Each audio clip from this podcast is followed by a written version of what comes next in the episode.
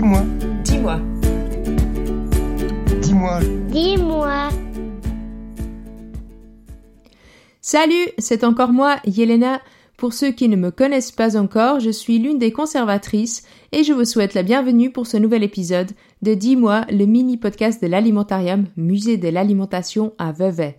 Aujourd'hui, on parle de nos papilles gustatives et j'ai le plaisir de répondre à Lilo qui a 11 ans et qui nous a envoyé cette question depuis le Mexique. On l'écoute.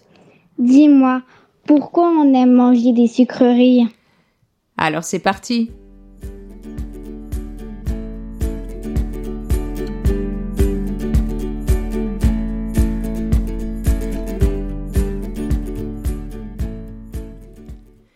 Alors, pense à ton aliment préféré. Est-ce que c'est du pain et du brocoli? Ou alors préfères-tu des bonbons et du chocolat? Que le choix est difficile. La grande majorité des êtres humains préfèrent les aliments sucrés. Vous êtes tous d'accord, une petite douceur, ça passe toujours bien, non? Cette envie de sucrer est universelle et elle est présente chez tout le monde. Il faut dire que le sucre est une très bonne source d'énergie que ton corps peut directement utiliser et surtout ton cerveau sans demander trop d'efforts de digestion. Mais le sucre ne se trouve pas si facilement dans la nature. Il est difficile de s'en procurer, à part dans les fruits mûrs ou alors le miel. Et dans ces conditions, il était important pour nos très très lointains ancêtres de ne pas passer à côté d'aliments contenant du sucre.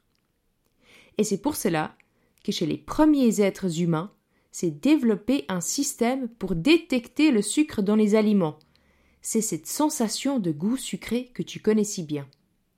Une sensation qui est associée à un vrai sentiment de plaisir et de bien-être, une façon de donner envie, si tu veux, de rechercher encore ce goût sucré et ainsi de faire le plein d'énergie.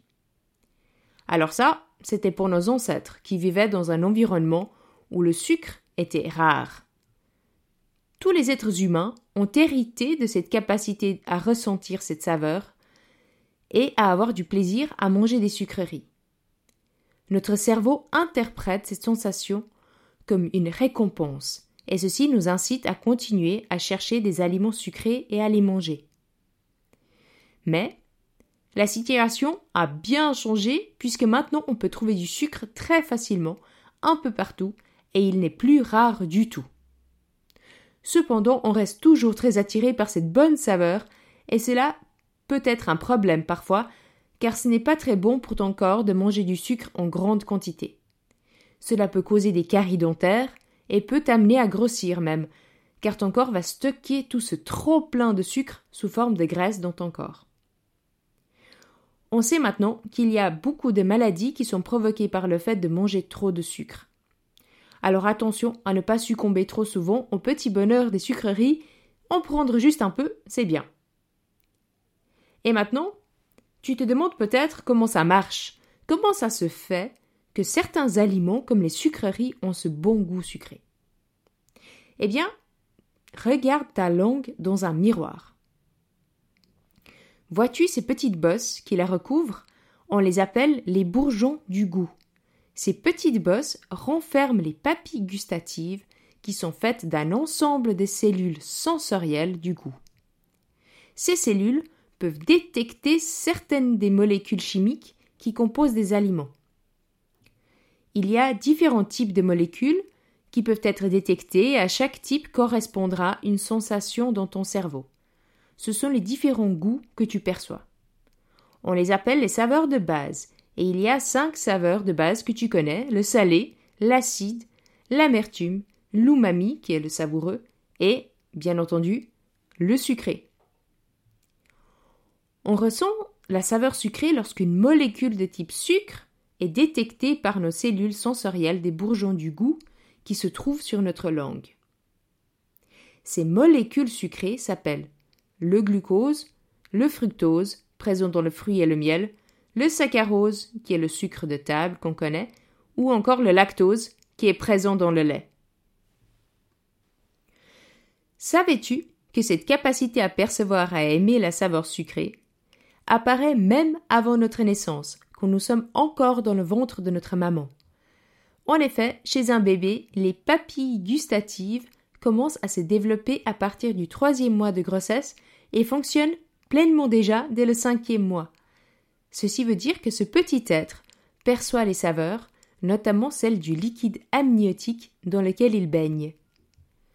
Les nouveau-nés ont une réaction positive aux aliments sucrés, en effet leur visage se détend et parfois ils peuvent même sourire.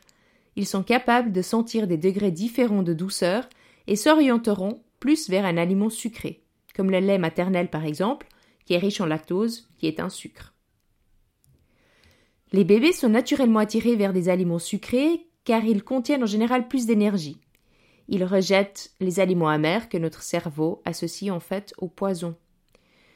La préférence pour les aliments sucrés continue pendant l'enfance tout au long de la période de développement, mais pour certaines personnes, elle a tendance à quand même à diminuer un peu à partir de l'adolescence. Et une fois adultes, nous montrons toujours une préférence pour la douceur, mais cela peut varier selon les individus. Notre palette gustative se développe tout au long de notre vie, y compris les aliments que nous préférons ou préférons moins manger. Cependant, pour la plupart d'entre nous, l'aliment sucré reste lié au plaisir et à la récompense, en particulier après avoir fourni un effort physique. Et voilà, tu sais maintenant pourquoi notre corps est si fan des aliments sucrés. Dans le prochain épisode, on parlera de ce tubercule qu'on aime tant, à l'eau, en robe des champs, frit ou sauté. Tu l'as deviné, c'est la patate. Et en attendant, l'histoire continue sur www.alimentarium.org et si tu as des cols à nous poser sur l'alimentation, n'hésite pas à nous les envoyer par email à community@alimentarium.org ou par les réseaux sociaux. On se réjouit de t'entendre et de te répondre. Alors d'ici là, porte-toi bien et à tout bientôt.